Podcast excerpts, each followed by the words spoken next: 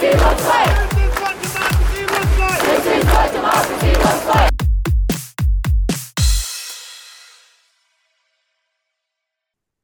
everyone, welcome to Be the Change. My name is Lily Mott, and today I'm going to be talking about how change comes when you uplift other people's stories across the spectrum.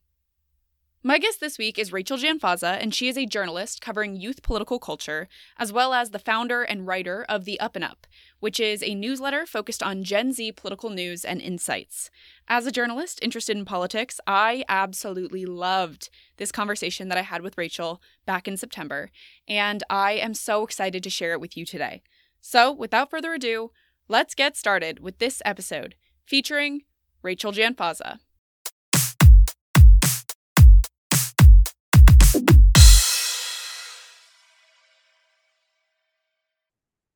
My name is Rachel Janfaza, and I am a journalist covering young voters and youth political culture. I have a newsletter. It's called The Up and Up, and um, I cover the way that young people are organizing, mobilizing, and participating in civic life and politics, or on the contrary, how and why they're not, which is also really important. Um, and beyond that, I freelance all along this beat. So I've written for places like most recently um, the New York Times um, and regularly in Teen Vogue and places like Cosmo, Glamour, Elle. Um, and prior to that, I was an associate writer on the CNN politics team covering young voters, campaigns, and breaking news. And so, so essentially, I when I was in college, um, it was you know, I, I, my freshman year was um, the 2016 presidential election, and I saw the way that politics and policy were impacting the lives of myself and my friends. And there was a lot of social activism taking place uh, on campus around me and across the country. And I always loved to write um, and just started writing about it. And so this was right around the time of things like uh, the tragic Parkland school shooting and the March for Our Lives that followed. And um, there were protests for climate action and um, for racial justice and uh, for um, immigrant rights and all sorts of types of issues. And and of course the women's marches uh, that followed after president trump was um, uh, his inauguration. And so essentially i just started writing about the ways that my friends and um, people around me were were taking action. Um, and I also, when I was in college, studied abroad in London and covered at the time um, the youth led movement against Brexit, which was unfolding.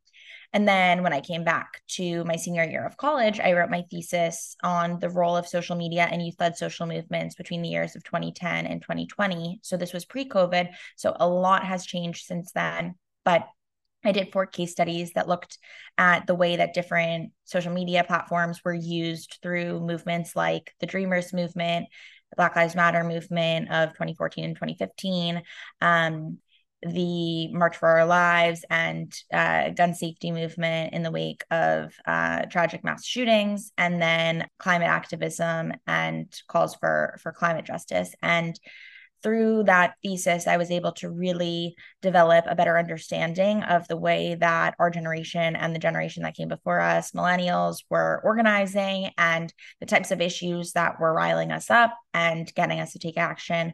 Um, and then I was really fortunate to be able to cover young voters in the lead up to the 2020 election, um, which was something that not many people were doing at the time. And I have sort of always felt that as a result of these sort of once in a lifetime events that have colored the perspective of members of our generation, paired with our ability to document it in real time on social media and watch it unfold and respond and react to, others who were documenting it as well.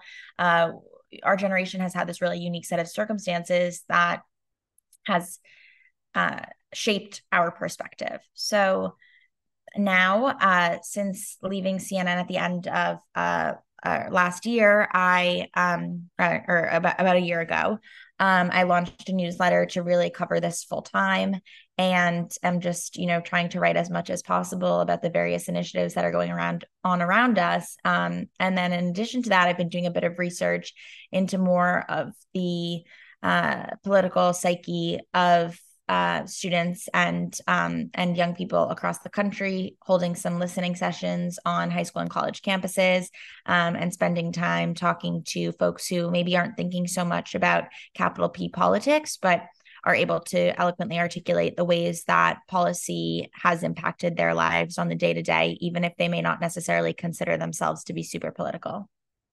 Thank you so much for that introduction and the background about your work, Rachel. And I am so excited to learn more about the work that you're doing. So tell me more about your newsletter, The Up and Up. Can you tell me about the background of the newsletter? And can you also share some of the topics that you're covering in the newsletter? I think it's such an interesting project. So I would love to know more. Yeah, thank you so much. I appreciate it. So, the reason I started the Up and Up is because I felt like there were a lot of stories uh, about the movement that was going on in the youth political space that don't necessarily uh, make for a headline on a major news outlet. But if we don't pay attention to sort of the everyday happenings of this particular uh, intersection, then we're sort of missing out on the on the overarching story. So my goal with the Up and Up is I publish on an irregular cadence when news merits, covering the ways that young people across the country are taking action in civic life and politics. And I also try to pepper in uh, sentiment from folks who maybe aren't so politically active or oriented to talk about why they maybe feel disillusioned by our political system because there are a ton of young people who feel like politics doesn't represent them. And, you know, for good reason, there are not many young elected officials. And, uh, and oftentimes the older elected officials who are in positions of power aren't actually reaching out to young people. So the goal of the up and up is really to be a voice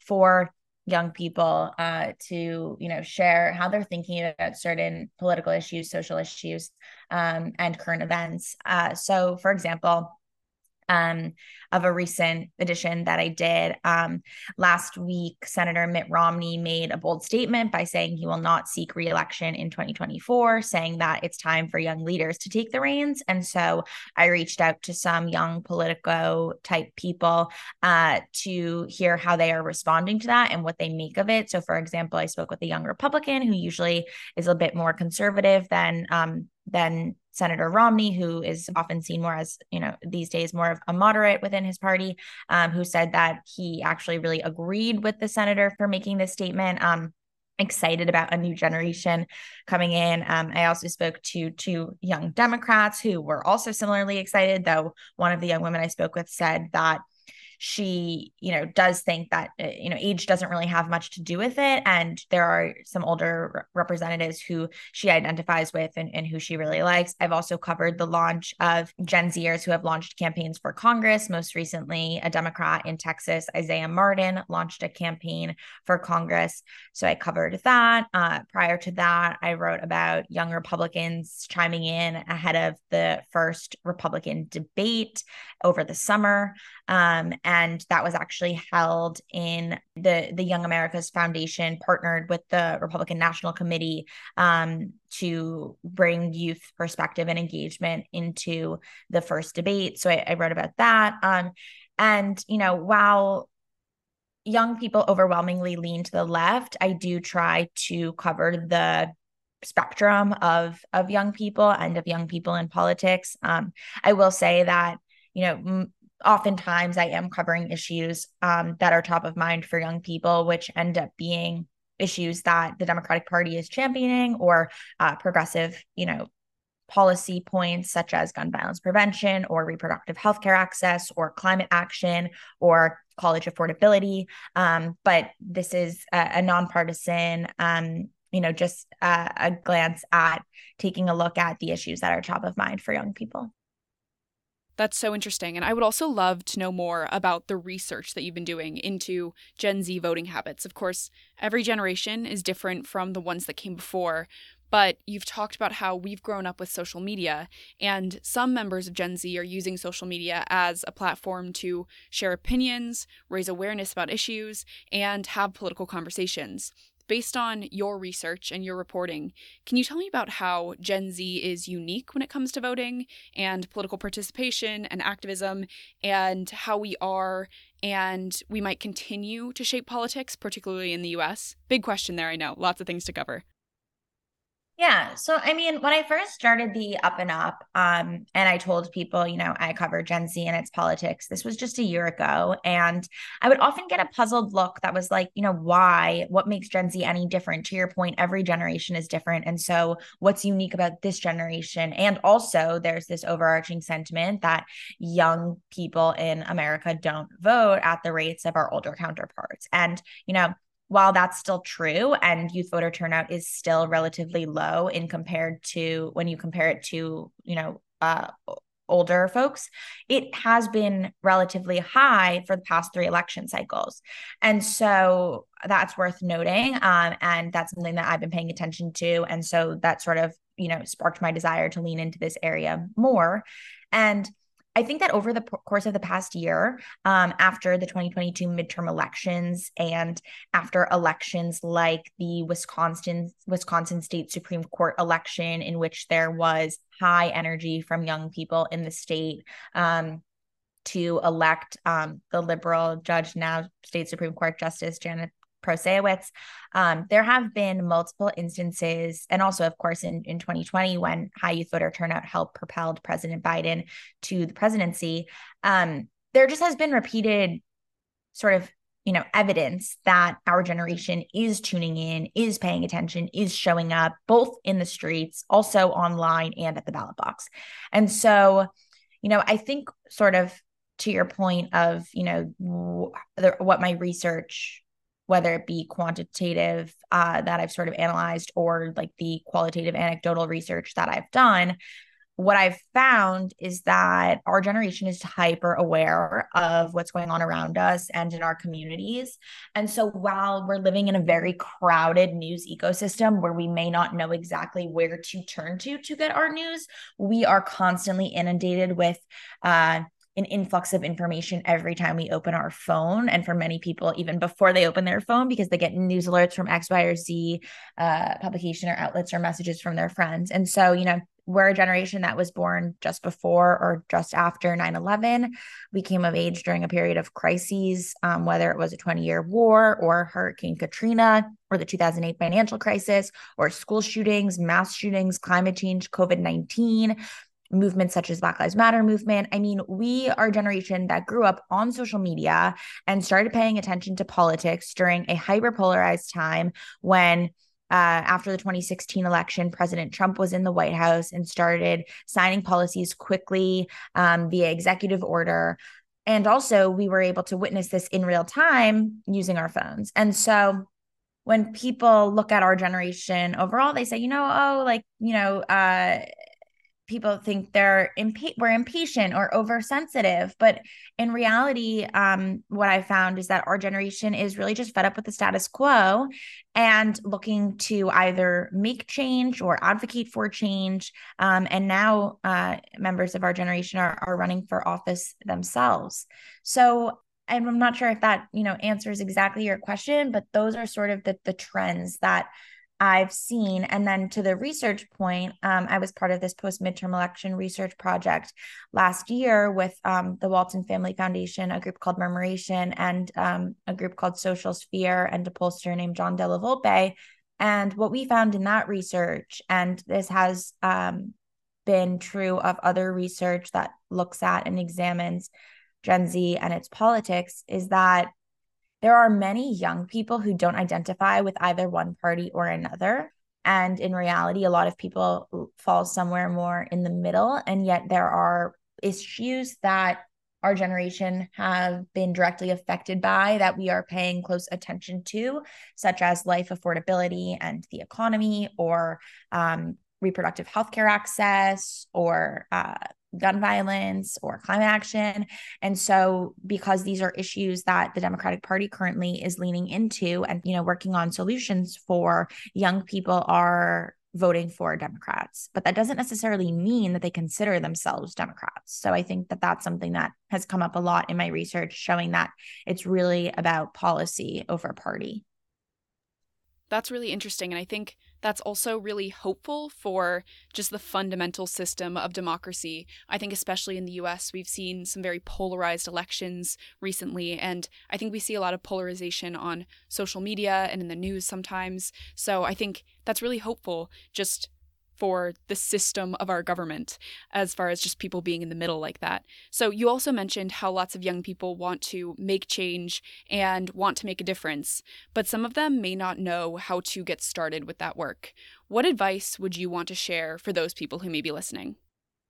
Yeah, I mean, this is a great question. And oftentimes in conversations I'm having with young people, they'll say something as simple as, I don't know how to register to vote, to, um, you know, I see this issue in my community, but I don't really know where to start. So um, I'll just give an anecdote um, of a young woman I spoke with in um, down in Miami um, at the end of last year, um, because I think her experience can kind of serve as an inspiration for other young people who are looking to get involved. So she lives um, in Opa-locka, Miami, and she was noticing that there were a lot of issues in her community or even celebrations and events that she wanted to be a part of, but she noticed that young people uh, nearby didn't know that these things were happening in the community, and she thought it was because the the city um, city council or city government wasn't effectively communicating with young people. So they they didn't have an instagram presence or they weren't on social media.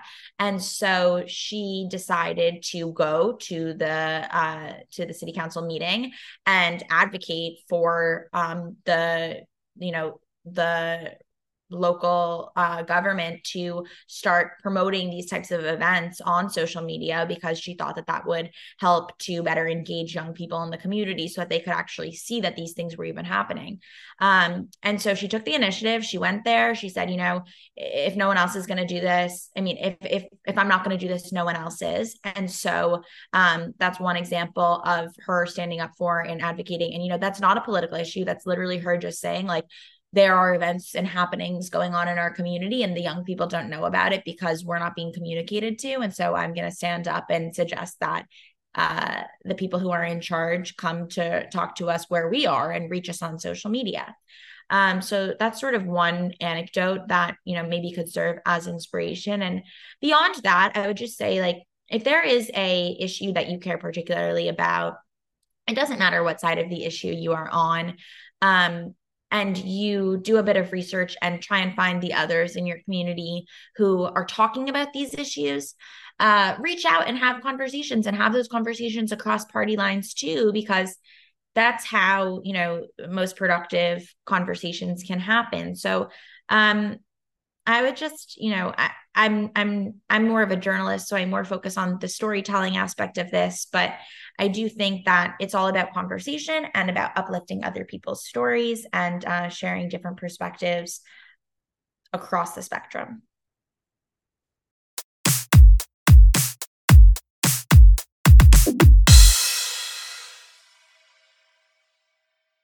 As a journalist and the host of this podcast, which has allowed me to speak to so many Gen Z changemakers, I really enjoyed this conversation with Rachel, and I'm inspired by the work she's doing to highlight Gen Z perspectives. I think Rachel summed up the role of journalists so well at the end of our conversation when she talked about the importance of having conversations, uplifting other people's stories, and sharing different perspectives across the political spectrum. Rachel seeks out Republicans, Democrats, and everyone in between for her stories to share their perspectives, which is so important, particularly in today's media landscape. I think Rachel's story and her work as a journalist are great examples and reminders of how change comes when you uplift other people's stories across the spectrum.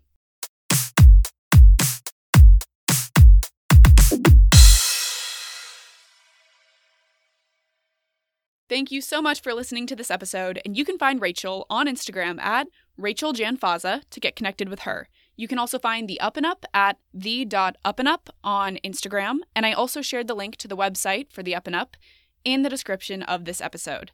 If you want to talk about anything I mentioned, please reach out to me by email at lily at bethechangepodcast.org or on Instagram at bethechangepodcast. Tune in for my next episode, but until then, be the change you wish to see in the world. Bye, guys.